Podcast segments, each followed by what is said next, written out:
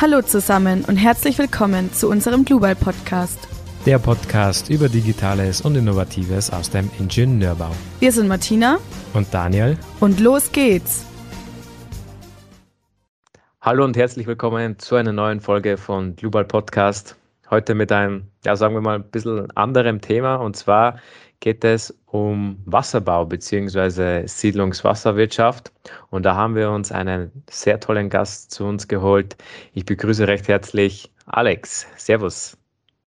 Hallo, hallo Martina, hallo Daniel. Ja, ich will mal kurz was zu meiner Person sagen.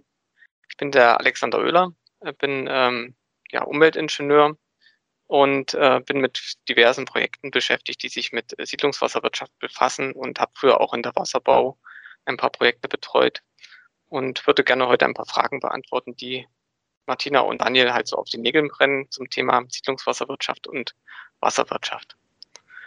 Genau. Ja, genau. Bevor wir äh, dann mit diesem Hauptthema anfangen, wollen wir gerne noch mehr über dich erfahren. Ähm, was hast du studiert und warum? Ja, also studiert habe ich nicht gleich von Anfang an. Ich habe also nach der zehnten Klasse erst einmal eine Bauzeichnerlehre gemacht und dort halt die Grundlagen kennengelernt äh, mit einer Fachrichtung Tiefstraßenlandschaftsbau und habe da eigentlich meine ersten ja, Gehversuche in der Bauwirtschaft gemacht und habe Projekte kennengelernt, die äh, sowohl mit äh, Straßenbau zu tun haben, mit Kläranlagen, Wasserwerken und halt auch alle anderen äh, Themengebiete. Und muss sagen, Bauzeichner ist ganz spannend. Man kriegt sowohl von der Tragwerksplanung etwas mit, als auch von der Architektur und sonstigen Gewerken. Ja, habe dort als Bauzeichner gearbeitet und nach zwei, drei Jahren einen gewissen Wissensdurst gehabt und habe gesagt, ich muss weitermachen. Habe danach während der Bundeswehrzeit ein Technikerstudium angefangen in Gotha zum ähm, Bautechniker und zwar fachspezifisch Richtung Hochbau, weil ich mal eine ganz andere Thematik kennenlernen wollte.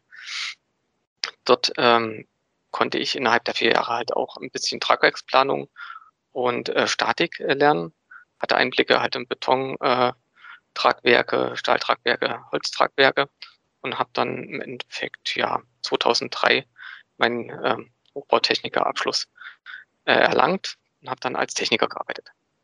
Und als das dann auch wieder zu wenig war und ich noch mehr wissen wollte, wie man Projekte plant und vielleicht sogar leitet, habe ich dann ein Fernstudium begonnen zum Umweltingenieur und bin seit 2010 Umweltingenieur-Bachelor für Infrastruktur Umwelt und hatte da halt ein bisschen Kontakte zu Straßenplanung, Brückenplanung, ähm, Trinkwassergewinnung, Trinkwasseraufbereitung, Abwasser Entsorgung und Abwasseraufbereitung und so ein großes Spektrum halt an der Stelle. Und dann auch meine ersten Projektleitungsprojekte. Genau. Und ähm, ja. welche Fächer haben dir am meisten gefallen in deinem Studium? Ähm, das waren als erstes die Fächer, die ähm, physikalischer Natur waren. Das heißt, ich habe auch viel äh, mit äh, Interesse an äh, Kräften schon gehabt, ja, was jetzt auch Richtung Tragwerk geht. Oder ähm, sag ich mal, Hydrodynamik, ähm, ähm, Wasserbauplanung, alles, was so mit, mit Wasser zu tun hat. Also mehr die physikalischen ähm, Fächer, die ähm, chemischen und biologischen waren halt nicht so ganz mein, meine Lieblingsfächer. Genau. Und dann die äh, Module, wo man interdisziplinär arbeiten konnte. Also wir hatten Stadtplaner, Manager dabei. Das war auch ganz spannend. Und kannst du uns ein bisschen über deinen Beruf erzählen, den du jetzt ausführst? Genau. Also ich habe mich dann ähm, 2010 nach dem Bachelor bin ich zum ähm, Anlagenbauer gegangen und habe anderthalb Jahre Erfahrung beim Anlagenbauer, also auf der Baustelle gesammelt, habe da eine Konstruktionsabteilung geleitet und ähm, ganz viel von der Realität mitbekommen, was ich vorher nicht hatte. Ähm, bin dann 2014 zurück in die Planung und seitdem plane ich ähm, hauptsächlich Kläranlagenprojekte. Äh, ein bisschen weniger bin ich beteiligt an Wasserwerken, also mehr so ähm, Kläranlagenprojekte hinsichtlich ähm, der Vorklärung, äh, Rechenanlagen, ja, Schlammbehandlung und so weiter. Das sind so die Hauptprojekte und da habe ich auch ganz viel Kontakt mit anderen Gewerken. Genau. Und welche Bereiche gefallen dir da in deinem Beruf am meisten? Momentan ist es die äh, Kooperation oder die äh, Kollaboration zwischen den Planungs- und äh, Baubeteiligten Und zwar habe ich seit 2017 die Aufgabe, die BIM-Planungsmethode in der Firma einzuführen, welches wir dann halt ähm, bedingt äh, der, ähm, sag ich mal, Mitarbeiterstruktur sukzessive vorführen, fortführen oder vorantreiben, indem wir uns Projekte raussuchen, die geeignet sind dafür. Und ähm, ja, jetzt komme ich weg von der Projektleiterrolle ein bisschen Richtung BIM-Koordinator, BIM-Manager in den letzten Jahren.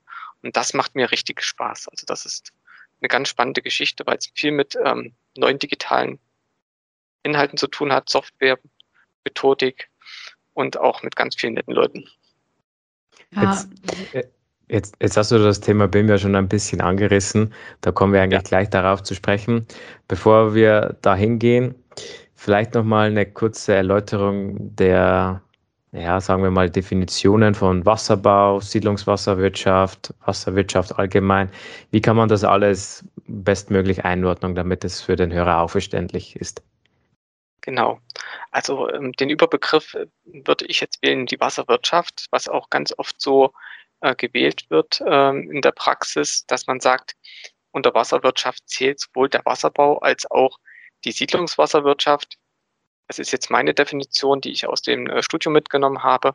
Und in der Siedlungswasserwirtschaft gibt es dann nochmal die Unterteilung halt in Trinkwasser- und Abwassertechnische Anlagen und Netze. Und so würde ich das jetzt definieren, dass man sagt, Wasserbau ist wirklich erstmal das, was mit Niederschlagswasser zu tun hat, Ableitungen, also Gräben, äh, Flüsse, große Seen. Ähm, ja, das wäre so der Wasserbauteil, um Wasserstraßen zum Beispiel. Das sehe ich als Wasserbau und die Siedlungswasserwirtschaft ist eher das, was ähm, direkt äh, mit Wasserfähr- und Entsorgung zu tun hat. Und in welchem ah. Bereich bist dann du tätig? In der Siedlungswasserwirtschaft hauptsächlich, genau. Okay. Ab, Abwasser, Abwasserbehandlung ist so mein ähm, Schwerpunkt gewesen in den letzten Jahren in der Projektarbeit.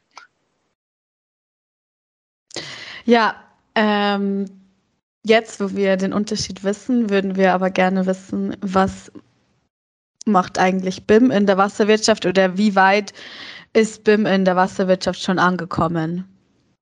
Ja, da kann ich dazu sagen, dass die Thematik BIM ja schon seit 2000 plus X, äh, sage ich mal, ähm, spruchreif ist in der Bauwirtschaft an sich und dass die ähm, Wasserwirtschaft und besonders die Siedlungswasserwirtschaft erst recht spät eingestiegen ist in die Thematik.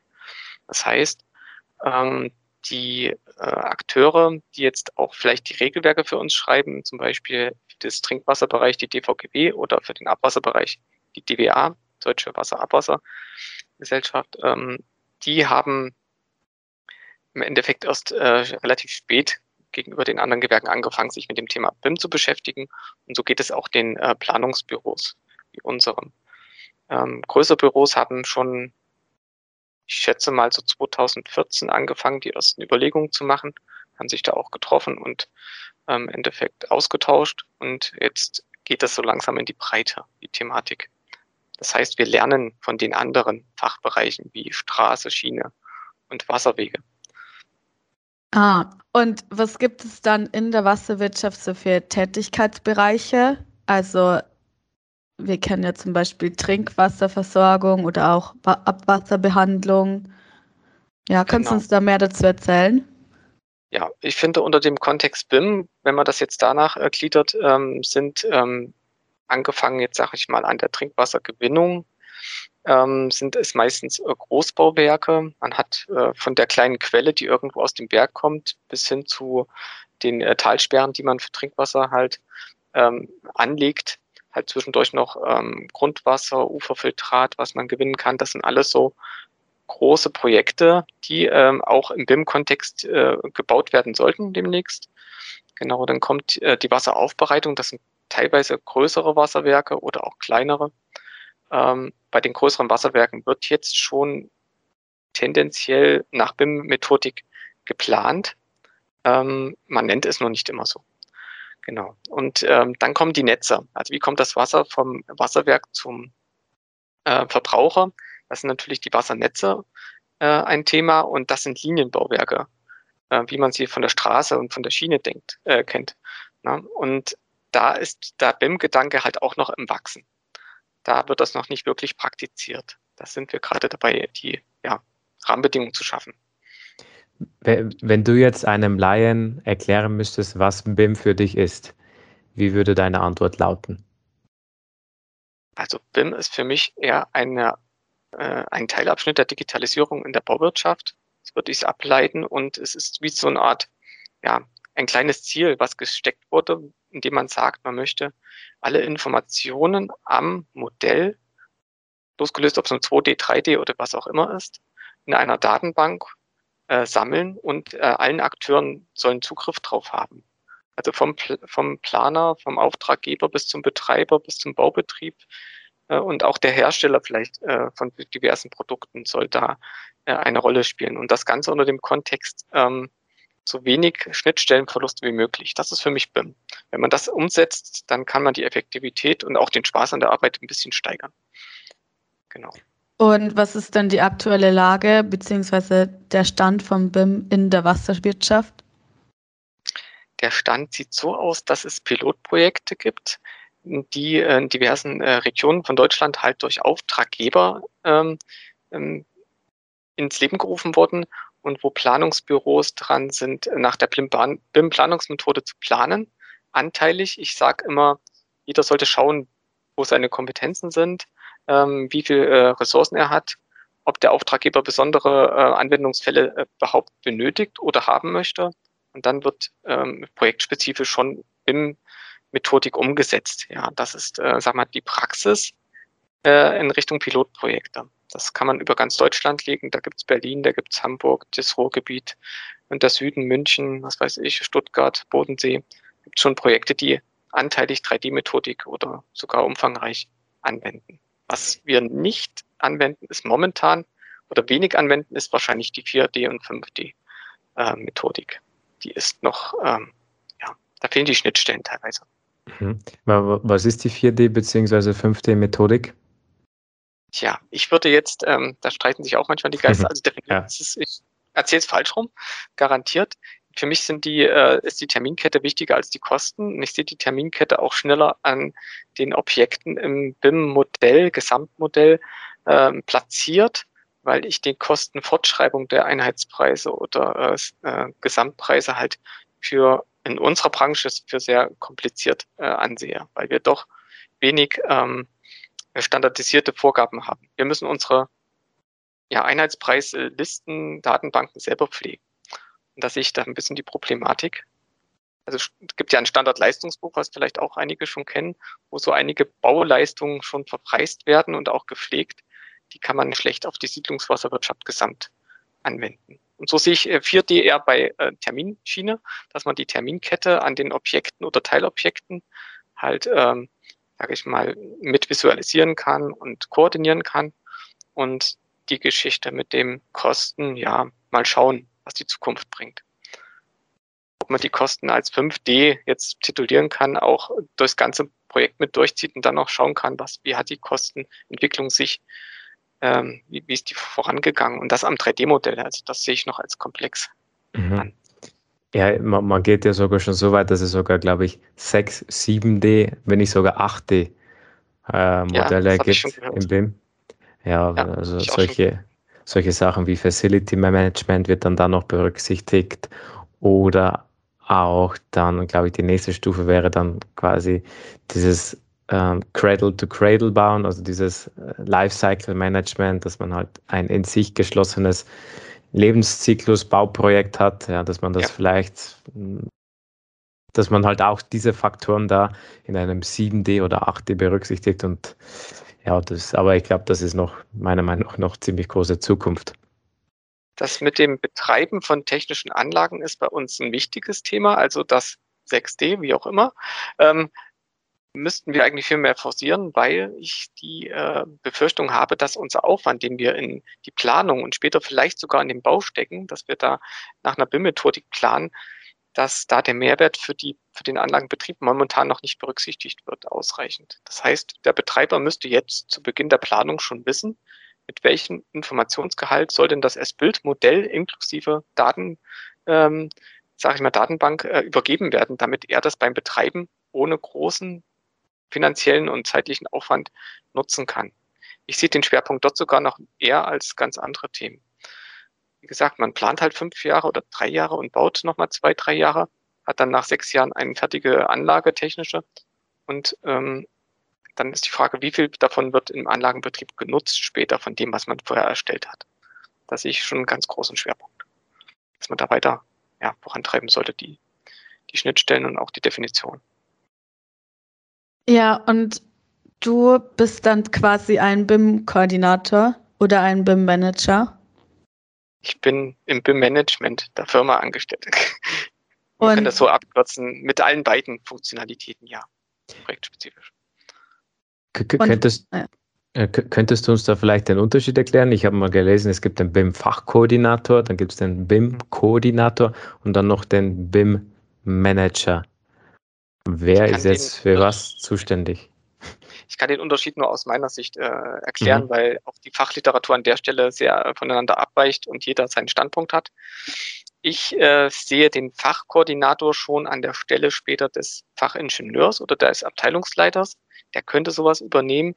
Ähm, das heißt, er ist vom Fach und kann die ähm, Schnittstellen und auch die ähm, ich sag mal, Informationsanforderungen äh, und äh, Bauwerks- und Bauteilanforderungen besser definieren. Ich nehme mal den MSR-Planer, ja, wenn der, der MSR-Planer sagt, ich brauche von meinen Produkten, den Anlagen, technischen Anlagen, äh, fünf Parameter, die muss ich halt über die ähm, Koordination äh, besorgen, um dann damit weiterplanen zu können, dann ist das eine Fachkoordination. Der muss natürlich die Schnittstellen kennen, der muss die Autorensoftware kennen und der muss die Arbeitsabläufe kennen. Dann gibt es den äh, ich sage mal, Projektkoordinator, der ist dafür zuständig aus meiner Sicht, die ganzen Modellaustausch-Szenarien ähm, aufzustellen, den projektspezifischen Ablaufplan, also BAP mitzuentwickeln, die äh, Austauschtermine, die Austauschanforderungen, die Qualitätsanforderungen zu klären. Ja, das ist schon Richtung Gesamtkoordinator und dann kommt der Manager, der an manchen Literatur ja beim Auftraggeber angesiedelt ist oder Projektsteuer. Das hängt vom Projekt ab. Wenn das Projekt so tiefschichtig ist, dass man ganz viele Akteure dran hat, dann sehe ich das auch so. Dann reicht der ähm, Fachkoordinator plus äh, Gesamtkoordinator beim Planungsbüro. Es wird aber auch zukünftig Auftraggeber geben, die weder einen Projektsteuer in der Größenordnung äh, beauftragen, noch selber ähm, fähige Kräfte haben, geschulte Kräfte, die dann das Management übernehmen. Auch das wird wieder vielleicht im Planungsbüro landen. Also zusammengefasst, es hängt vom Auftraggeber, vom Planer und vom, von der Projektstruktur ab aus meiner Sicht. Wer wann was wo macht. Es verschwimmt teilweise aus meiner Erfahrung. Muss man dafür eine Ausbildung machen oder eine Weiterbildung oder wächst man da selber hinein mit den jeweiligen Aufgaben? Wie ist denn da das? Ja, das sehe ich so wie im anderen Leben auch. Also ich sag mal so in der Ingenieurtechnik oder auch andere Berufe. Man lernt in diversen Lehrgängen, Schulungen, äh, Ausbildung schon die Grund, ähm, sage ich mal, die Noten lesen und vielleicht auch die Töne spielen, aber das ganze Musikstück kriegt man später erst hin, wenn man äh, die Praxiserfahrung hat. Und ja, ein ausgewogener Mix aus allen führt dazu, dass man die Erfahrung halt auch anwenden kann. Man sollte natürlich Projekterfahrung mitbringen. Also ganz allein bloß rein vom Studium als BIM-Koordinator oder BIM-Manager sehe ich kritisch. Das ist ja ein Aufsatz für ähm, Fachpersonen, Fachleute. Dass sie darauf dann sich weiterentwickeln, weiter schulen, weiterbilden. Mhm. Ja. Ähm, die Entwicklung von BIM ist ja immer noch nicht so fortgeschritten, wie wir das gerne hätten manchmal. Aber wie schaut das eigentlich aus in der Wasserwirtschaft? Also wie weit ist BIM da schon vorangeschritten? Und also, vielleicht hast du auch einen Vergleich zum Hochbau. Okay, also ich habe mich mit diversen ähm, Pilotprojekten im Hochbau beschäftigt ähm, in den letzten zehn Jahren in der TGA und auch in den Infrastrukturprojekten. Die sind natürlich gut ähm, gefördert, getestet, pilotiert.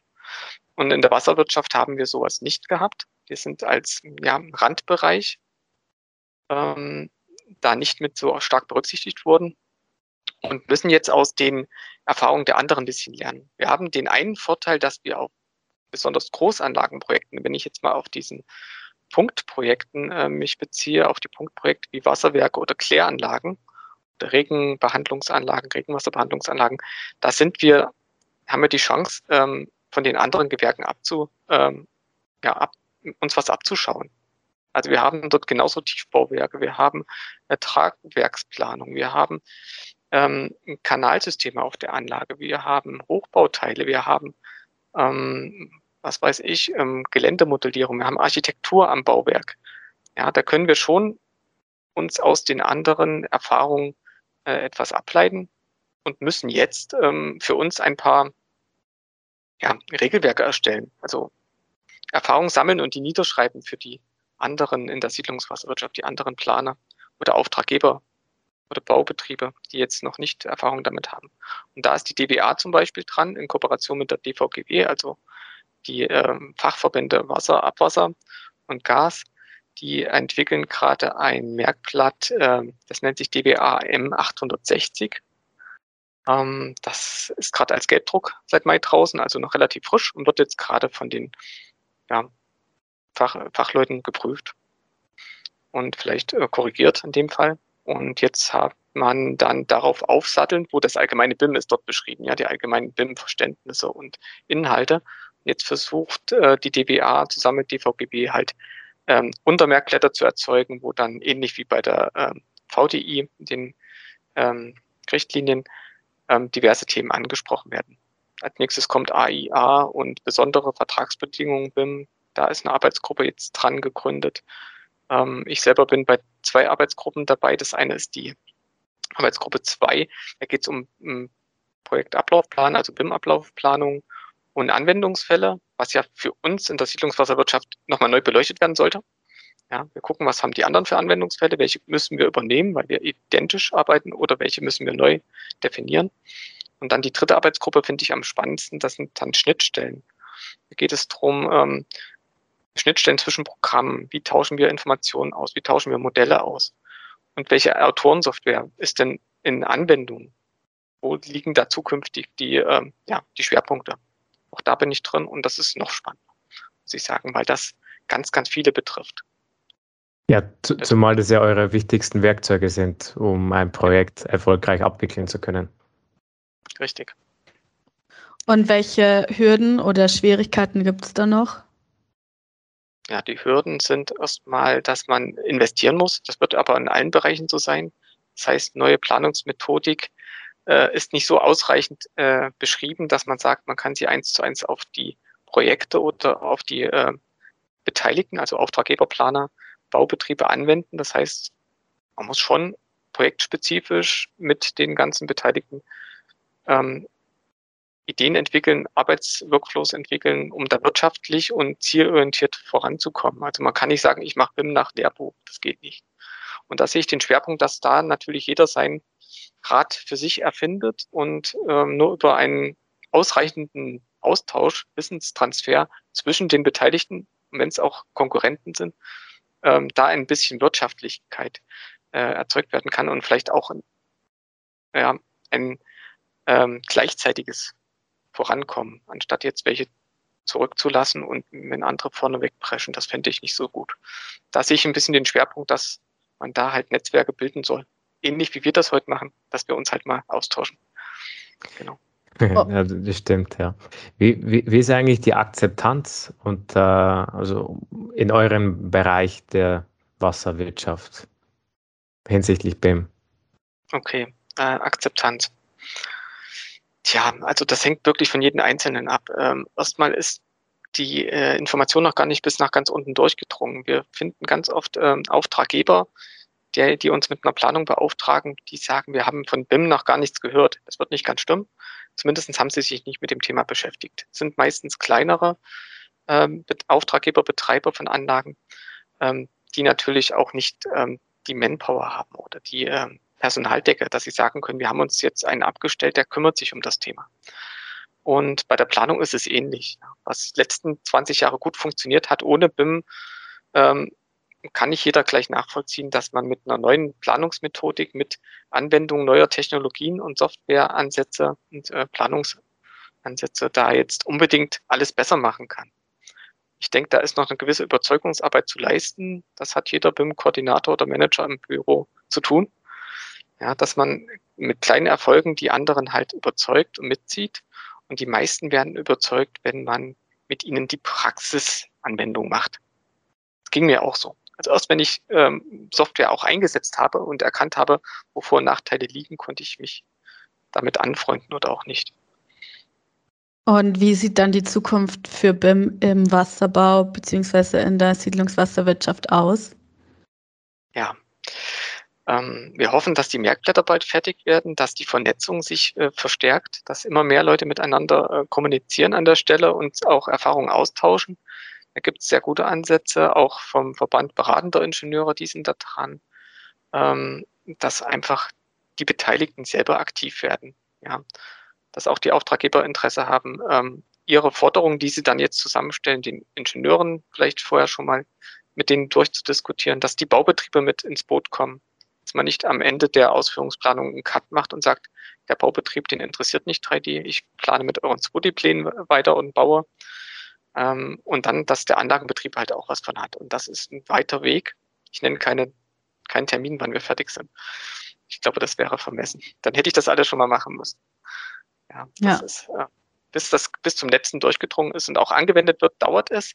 Und man muss auch sehen, es wird Projekte geben, wo man kein BIM in Gänze braucht, aber man wird sich aus den BIM-Planungsmethodiken, die man dort anwendet, immer die Teile raussuchen, wenn es nur die Collaboration ist, die Teile raussuchen, die man im Projekt anwenden möchte.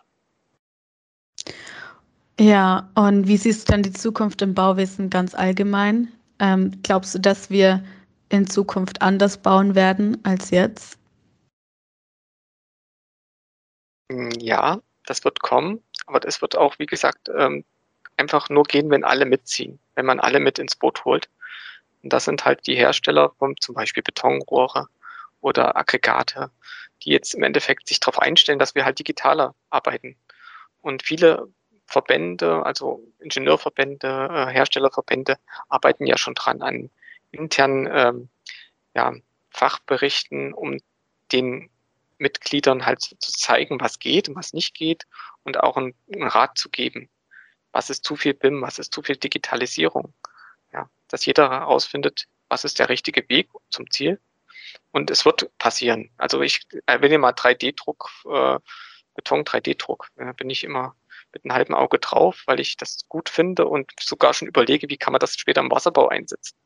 Gerade auf Kläranlagen gibt es manchmal strömungsungünstige Formen von, äh, von, von Wassergerinnen. Ja, und als Ingenieur sagt man immer, ich möchte so wenig Verlust wie möglich haben. Gibt es dann dann irgendwann das gedruckte Abwassergerinne zwischen zwei ähm, Behandlungsstufen, also zwischen Vorklärung und Belebung? Das würde mich mal interessieren zum Beispiel. Das wird in fünf Jahren vielleicht ja, beantwortet werden können. Was, was plotten wir, was drucken wir später auf der Baustelle? Mhm. Jetzt, jetzt mal weg ein bisschen von Digitalisierung, BIM. Jetzt auch der 3D-Druck ist ja einer der Schlüsseltechnologien oder der Trends im Bauwesen. Siehst du da noch so innovative Ansätze zur Verbesserung der Bauindustrie oder des Bauwesens? Welche Schlüsseltechnologien würde es denn noch geben, wo du sagst, okay, das könnte richtig spannend sein? Ich bin da nicht so nah an der Forschung dran, aber ich weiß halt, dass vorhandene Technologien, die noch gar nicht zum Einsatz gekommen sind, halt noch nicht ausreichend, dass die noch viel Potenzial haben. Also ich kann mir gut vorstellen, dass wir ähm, die Drohnen halt wirklich zukünftig schon zu Beginn der Planung einsetzen, wie es jetzt mit der Bestandserfassung ist, aber auch ähm, während des gesamten Planungsprozesses. Und am schönsten wäre es natürlich hinten raus auch beim Anlagenbetrieb, ähm, dass wir mit äh, AR-Technik ähm, wirklich auch ähm, schon in der Bauleitung richtig effektiv arbeiten. Das sind ja alles plus Pilotprojekte, ja, idealisierte ähm, Anwendungen. Das hat jetzt nichts unbedingt mit BIM zu tun. Für mich ist das Digitalisierung. Dass ich äh, mein Smartphone, meine äh, Videobrille später mit Kamera halt dazu verwende, ähm, Planungsaufgaben äh, oder Betriebsaufgaben zu sammeln, zu, zu, zu teilen, ja, das ist ja noch Zukunftsmusik, aber ich äh, sehe das doch schon ganz stark am Kommen, dass der Monteur rausgeht und schon weiß, ähm, mit seiner Brille schon hingeführt wird zu der Pumpe, die er austauschen soll oder, oder warten soll. Also das wird kommen, das ist technisch schon möglich, bloß halt muss ja noch in der Praxis umgesetzt werden. Ich denke, in zwei Jahren laufen viele hm, Anlagenbetreiber auch in der Siedlungswasserwirtschaft die äh, Mitarbeiter mit Tablets rum und haben ihr 3D-Modell Das muss noch nicht mal geplant werden im, im, im BIM-Kontext.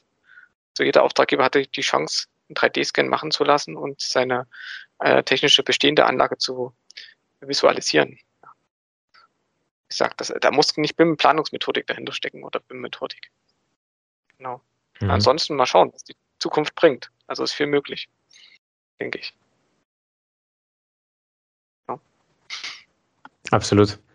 Ja, auch in letzter Zeit, was wir immer wieder hören, Ökologie und Nachhaltigkeit und gerade wir als Bauindustrie sind ja eigentlich auch maßgeblich dafür verantwortlich, nachhaltig zu bauen oder haben zumindest auch einen sehr großen Einfluss, wenn es um das Thema Nachhaltig Nachhaltigkeit geht.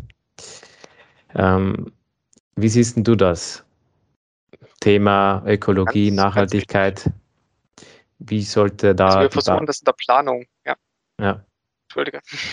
Wir versuchen das in der Planung zu berücksichtigen, ähm, haben auch ganz oft Aufgabenstellungen, ein, äh, ein Energie, ähm, Ist-Soll-Vergleich zu machen, eine, eine Studie zu erstellen, um einfach das Potenzial zu Beginn der Planung schon mal auszuloten. Wir haben Projekte, wo man äh, drüber nachdenkt, äh, zum Beispiel Windkraftanlagen auf eine Kläranlage zu stellen, um einfach zu sagen, wir wollen unsere äh, eigene haben. Ähm, bei der Wahl der Baustoffe äh, ist natürlich auch ganz interessant. Sind es örtlich verfügbare Baustoffe? Sind es Baustoffe, die von weit her trans transportiert werden? Auch die Überlegung muss mit dem Auftraggeber, der das Geld hergibt, das Projekt ähm, getroffen werden.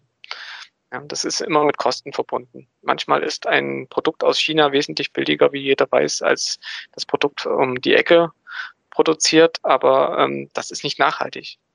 Ja, das war auch Bestandteil meines Studiums schon 2008. Ähm, wir sind da dran. Wir haben die Wasserstofftechnik auch für die Kläranlage entdeckt zum Beispiel. Da ist äh, an der Uni Weimar ein Pilotprojekt gelaufen auf einer Kläranlage, wo man äh, nicht nur aus Faulgas ähm, im Endeffekt Strom und Wärme erzeugt, wo man sozusagen die Energie nutzt, um Wasserstoff zu erzeugen. Und ähm, ja, bei dem Verbrennen des Wasserstoffes also den äh, Sauerstoff halt auch wieder abtrennt und versucht, ähm, die Belebung damit äh, sozusagen zu betreiben. Ja. Mit reinem Sauerstoff muss man viel weniger Energie wieder reinstecken, um ähm, die Luftmenge in das Becken zu bekommen. Also normale ähm, atmosphärische Luft hat ja so um die 16 Prozent Sauerstoffanteil. Ne? Und reiner Sauerstoff bräuchte nur halt wesentlich weniger Energie, um den in die Biologie, in die Becken zu bekommen. Genau. Das ist ein Ansatz. Und da gibt es ganz viele Ansätze. Photovoltaik gibt es von fast auf jeder Kläranlage, auf jeder größeren. Ja, das hat in den 2000ern angefangen. Dann hat man die ersten gesehen. Und das wird zukünftig so weitergehen. Neue Werkstoffe, neue Verfahren, neue Technologien. Das ist immer ein Thema. Und das muss man im BIM-Kontext auch noch mitverfolgen. Ja. Oder nebenbei. Mhm. Genau. Wie schätzt, wie schätzt du den allgemeinen Stand von Deutschland hinsichtlich Digitalisierung, BIM oder auch Schlüsseltechnologien im Bauwesen? Wie stehen wir da als Nation gegenüber anderen Ländern? Oder wie, wie siehst du allgemein die Lage von Deutschland? Wir haben Potenzial, das mit äh, voranzutreiben, definitiv. Wir haben die richtige Infrastruktur in Richtung Bildung. Wir haben große Konzerne. Wir haben ja, guten Austausch, Wissenstransfer intern. Wir haben natürlich auch gegenüber der gesamten Welt den Nachteil, dass ähm, wir nicht ganz so schnell vorankommen aufgrund der Bürokratie, die halt herrscht. Ich sag mal, Beispiel Building Smart. Ich bin Building Smart Mitglied, also wir äh, sind ja dran, die ähm, Standards für, die, für den BIM-Planungsprozess, für Austauschformate, Collaboration äh, immer an die Realität und an den Bedarf anzupassen. Und ähm, da sind bei Building Smart International andere Länder viel eifriger, dass da Fördergelder fließen, dass da richtige Großprojekte aufgezogen werden, wo sich, ähm, ja, ich sag mal, Personen oder Leute und Fachleute intensiv mit dem Thema beschäftigen können und auch schneller zu Ergebnissen gelangen.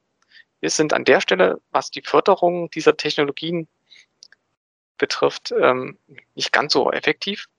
Und ich glaube, es wird in Deutschland viel auf die ähm, Industrie, auf die Wirtschaft ähm, ja, gehofft, dass die, die äh, das Geld in die Hand nehmen. diese Sachen vorantreiben. Ich glaube auch nicht, dass das zielführend ist. Also da sehe ich bei uns, sehe ich uns langsam abgehängt, wenn wir da nicht ein bisschen, sag mal, das ist jetzt mein politischer Gedanke, ein bisschen noch mehr investieren und koordinieren. Building Smart gibt sich Mühe, ist halt, ja, an vielen Stellen halt auch, ähm, stoßen die an ihre Grenzen. Wo zum Beispiel angeblich, also ich kann ja auch nur zitieren, was ich gelesen habe, in Indien mal schnell ähm, ein großes Projekt aufgezogen wurde, um einen bestimmten IFC-Teilstandard zu entwickeln. Wenn wir nicht aufpassen, dann machen wir nach Weltstandard, müssen wir den bei uns implementieren, anstatt dass wir den mit, mit äh, sage ich mal, entwerfen.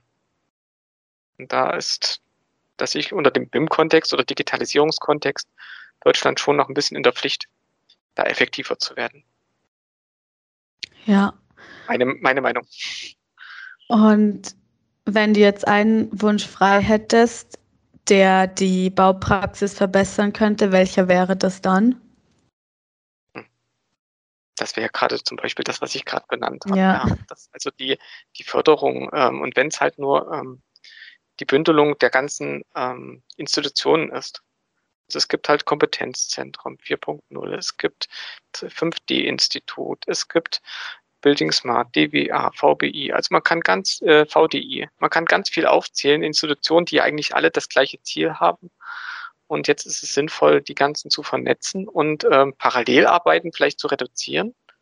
Es kann nicht schaden, wenn zwei, drei Institutionen oder ähm, Forschungsinstitute äh, an demselben Thema forschen. Das ist klar, weil dann kommen vielleicht drei gute Ideen raus. Aber ähm, wir sollten trotzdem unser Know-how bündeln, unsere Ressourcen bündeln und kommen wir schneller vorwärts. Das ist so mein Wunsch. Äh, alles andere liegt in unseren Händen. Ja, dass wir das hinkriegen. Ja. Ähm, ja, Daniel, hast du noch andere Fragen? Ja, also ich sehe das auch so. Wir haben ja so viele Unternehmen, Institutionen, Vereine, Organisationen, so viele Hochschulen und die sammeln extrem viel Wissen und teilen es auch. Und jetzt wäre es natürlich hervorragend und das ist auch im Sinne vom BIM, ja, dass man alle Leute in ein Boot holt und gemeinsam an Projekten arbeitet. Und wenn man jetzt dieses ganze Wissen sammeln würde, bündeln würde und Synergien schaffen würde, dann wären wir meiner Meinung nach noch schneller in der besseren und erfolgreicheren Abwicklung von Projekten. Und deshalb plädiere ich immer gerade an den Hochschulen und Universitäten, die haben eine wichtige Aufgabe, das ist natürlich erstens mal die Studenten bestmöglich auszubilden, aber zweitens auch Wissen zu vermitteln.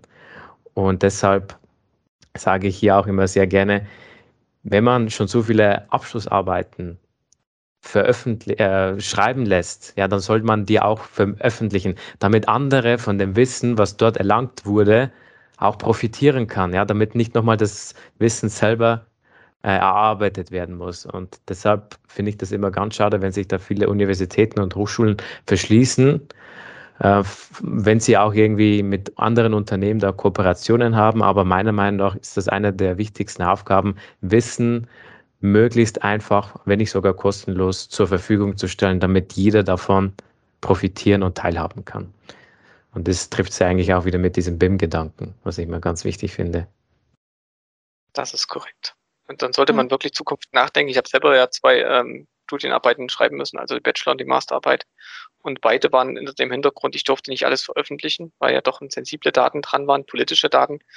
Ähm, man sollte dann immer eine Kurzzusammenfassung äh, veröffentlichen und das zwar vielleicht am liebsten zentral irgendwo, technisch alles möglich, dass man einfach sagt, es gibt diese Gesamtarbeit, die abgeschlossen ist, die man nicht zugänglich hat, aber dann eine Zusammenfassung ähm, losgelöst von dem Hauptthema, sondern eher diese Erkenntnisse, dass man die Erfahrung aus den Arbeiten halt wirklich ähm, dokumentiert und für alle zur Verfügung stellt. Das wäre so ein, so ein Wunschgedanke, dass das immer gleich mitbearbeitet wird. So eine Art ähm, ja, Fachbeitrag dazu. Ja, und der müsste dann halt irgendwo liegen auf einer Datenbank, Metadatenbank, wo man wirklich Zugriff hat. Ja. Um, um das Wissen ordentlich abschöpfen zu können. Ich mache sowas gerade im Büro mit unserer Collaboration Software. Ich habe also ein äh, ein kleines Büro-Wiki äh, erstellt. Es ist einfach nur ein Collaboration-Projekt und habe da keine Aufgaben niedergeschrieben, sondern Fachinformationen. Kleine Mini-Anleitung mit Screenshots. Kurztext und Screenshots. bestenfalls, so wie wir es jetzt machen, noch ein kleines Tutorial gedreht mit, äh, ja, mit Anschauungsmaterial oder auch mit, mit, mit CAD-Software. Und äh, ich sehe da das Potenzial. Unsere Kinder oder wir selber nutzen ja ganz viele solche Medien. Ja, wir wollen kurz informiert werden, kurz und knapp, plakativ mit Bildern, mit Videos, Kurzclips. Und dann kann man den, das Wissen auch gut transfer, äh, transferieren. Es wird sich keiner mehr hinsetzen und fünf Seiten äh, Bericht durchlesen. Sorry. Die Zeit mhm. wird langsam weniger, ja, weil unsere Jugend ja anders aufwächst.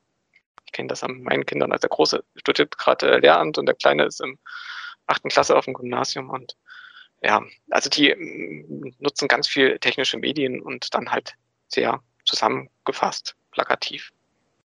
Genau. Das wird die Zukunft ja. auch an der Stelle sein und die Digitalisierung voranbringen und auch vielleicht den Wissenstransfer. Ja, ja, das, das finde ich sehr gut. Also dieses gesammelte Wissen zu dokumentieren und dann vielleicht für weitere Projekte zu verwenden. Ja, super. Ja, ähm, ja, danke auf jeden Fall für diesen Einblick. Bevor wir aber jetzt diese Folge abschließen werden, würden wir dich gerne noch fragen, ob du ein Lieblingsbauwerk hast und wenn ja, welches ist es? Ja, das ist keine Kläranlage und auch kein Wasserwerk. ja, das ist äh, die Öresundbrücke. Also ich bin Schwedenurlauber, ich fahre gerne nach Schweden. Ich mag auch die See, ich mag das Angeln, ich mag die Natur und bin halt einmal drüber gefahren und war begeistert von dieser ähm, ja, von diesem Meisterwerk der, der Baukunst.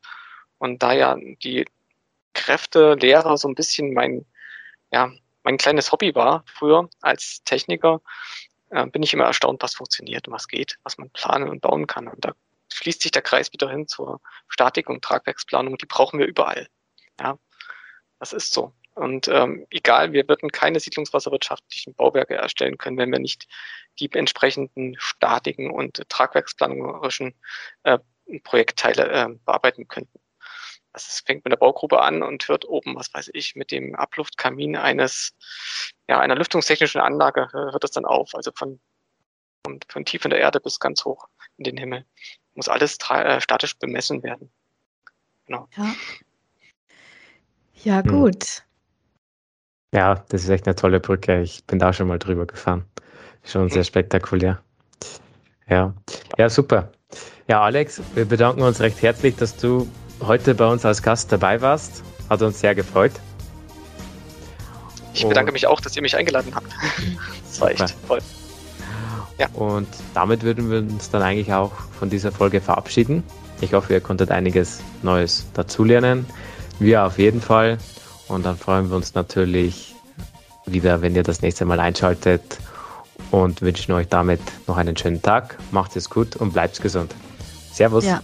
Tschüss. Tschüss.